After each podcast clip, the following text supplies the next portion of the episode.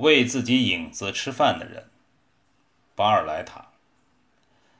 故事是这样的：晚饭时，波士顿俱乐部里走进一个人来，高高的个儿，仪态和蔼可亲，前额宽阔，颧骨耸削，目光里透露着谦恭而又矜持的神色，加上那惨淡的微笑，他的外表显得有些与众不同。游客们漫不经心地默默地瞧着他，不一会儿，人们便知道他是何许人了。一位食客用手扶了扶熠熠闪光的眼镜，在他那硬邦邦、直挺挺的胸襟所允许的范围内，尽量向前倾身，脸上憋着一堆讨好的笑容，对同桌就餐的女顾客说道：“您对此公恐怕是素昧平生吧？我是个想教人们相信他能为自己的影子吃饭的可怜虫。”罗兰特先生把他弄来给我们解闷儿开心的，等着瞧吧，好戏在后边呢。这时，一个低沉的粗嗓门喊道：“呵，好鲜的蘑菇汁！”餐厅里的侍者们殷勤不迭地往顾客们红红绿绿的酒杯里斟着红白各色葡萄酒，一瓶瓶矿泉水贴着奇山异水的蓝色商标，摆在银质餐具与鲜花间。更显得清雅别致，颇具乡村情调。我们故事里的主人公风度翩翩地走上前来，声音铿锵地说道：“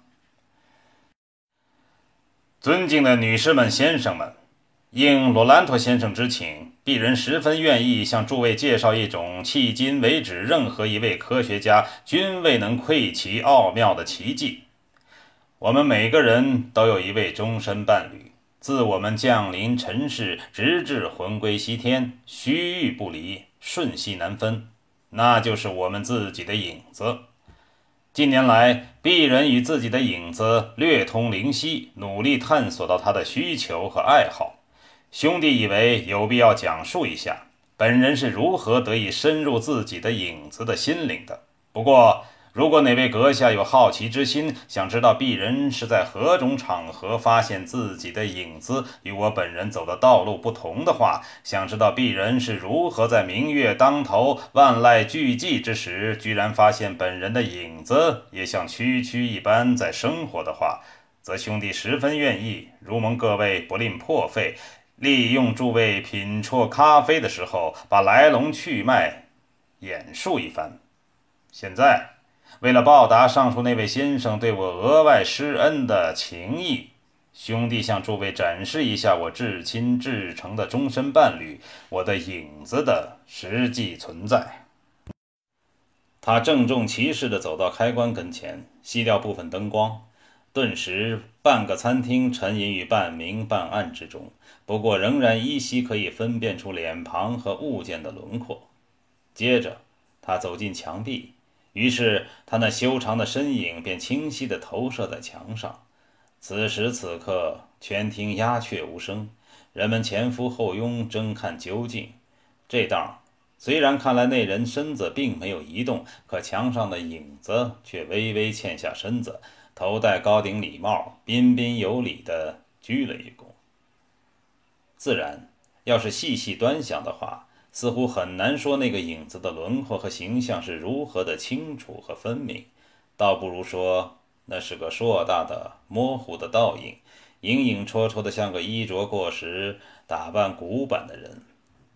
随后，他像是要放飞一只鸽子似的，双手合拢，报幕般的说：“骑士跳栏。”骑士模样的形状在墙上蹦了一下。玉兔食菜，顿时。出现一只兔子在啃白菜，山羊爬坡。果然，山羊模样的影子开始步履艰难地爬一个陡坡。诸位已经看到，刚才我们只是稍稍展现一点影子，就塑造出这么昙花一现的形象。现在，我要让这种形象具有独立的生命，向大家揭示一个无声的新世界。至于它的存在，鄙人也已通过简单的表演向诸位证明是确凿无疑的。说完，他从墙壁旁走开，只见他的影子却魔术般的越拉越长，直顶到天花板上。他用略微神秘的声音，以不甚悦耳的冷冰冰的口吻说：“尊敬的女士们、先生们，我的影子是独立于我本人的实际的存在。为了使影子能脱离我而独立生活，鄙人进行过孜孜不倦的研究。他是兄弟能向诸位证实这么一个罕见的经历。我只要对他稍加吩咐，他就会具有生命的各种特征，甚至还会吃东西。”我马上给诸位表演一番。诸位给我的影子吃些什么呢？听了这番话，就有几个人暗暗发笑。一个妇女轻声细气地咕哝说：“这种巫术讨厌死了。”您害怕了？我讨厌。他又问了一遍：“诸位给我的影子吃点什么？”一个闪雷般的声音回答说：“给。”给他吃这块火鸡冻肉，鲜极了。一阵哄堂大笑，他伸手接过递来的盘子，走进墙壁，他的影子随即自如地从天花板上缩了回来，几乎贴近他的身子。突然间，人们看得清清楚楚，他的身子并未挪动，那影子却将纤细的双手伸向盘子，小心翼翼地抄起那块肉，送到嘴里。嚼着，吞着，简直太神了。嗯，你信吗？天哪，夫人，我可不是三岁的小孩。可是您总不会否认这把戏确实很妙，是吗？给他这块鸡脯，哎，这些苹果馅饼也给他吃。梨，看着他如何吃梨，一定妙不可言。很好，诸位，现在先吃鸡脯。哦，劳驾哪位递给我一条餐巾，谢谢。所有人都兴致勃勃地加入了这场娱乐。再给他吃点饼，你这影子可有点干瘦啊。说实话，这家伙够聪明的。喂，机灵鬼，你的影子喝酒不喝？给他这杯酒，喝了可以解愁。哎呦，我笑得实在受不了了。那影子又吃又喝又吸烟，泰然自若，毫不介意。最后，那人神情冷漠而忧郁地把灯全部打开。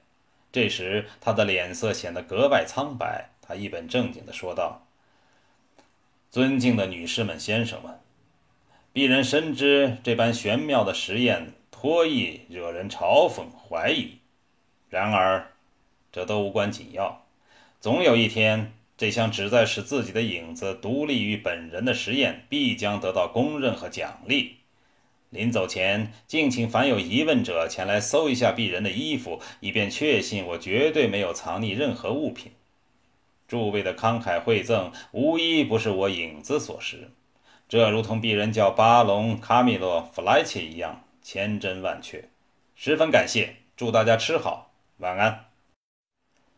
见鬼去吧！谁要搜你的身子？我这一辈子也没有见过一脸阴阳怪气的人，竟然如此逗人。幻术玩够了吧？来点音乐吧。卡米洛·弗莱切实际上是叫胡安·马里诺，他面朝三方，各鞠了个躬，然后神态庄重地退出了餐厅。穿过花园时，突然有人一把抓住了他的胳膊。你给我滚！警察厉声吼道：“下次再看到你，就让你和你的影子通通蹲到警察局过夜去。”他低下头，慢慢地走出去，拐过街角，他才稍稍挺直身子，加快了脚步。在帕雷德站，他沿台阶下到地铁，搭上火车。车站上的柱子。路灯、广告牌在他困乏不堪的眼前风驰电掣般的掠过。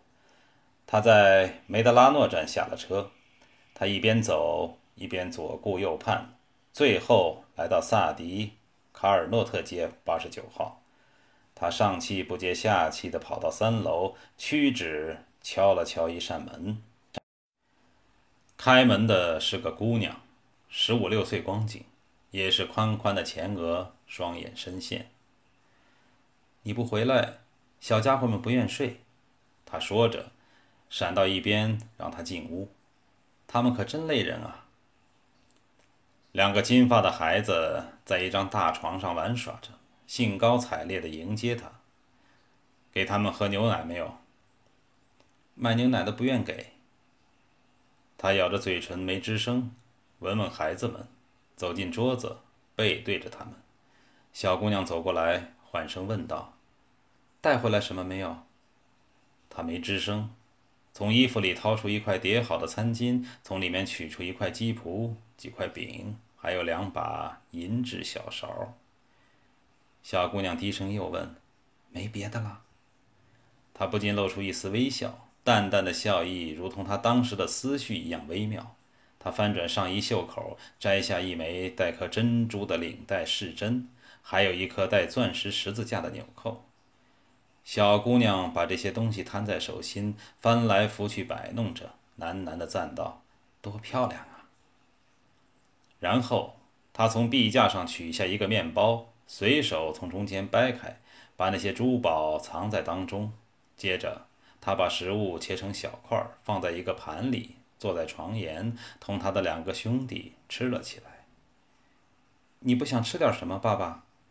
不，他头也不回地说道：“你们吃吧，我已经吃过了。”胡安·马里诺面朝窗子坐下来，茫然失神地凝望着沉睡中的城市的屋脊。微弱的电灯光照在他那枯瘦沮丧的颧骨上。映出的侧影宛如一个神秘的妇女模样，梳着古代的发型，仿佛温柔地依偎在他肩头。这时他想着，他琢磨着，明天该去哪里表演他的奇迹。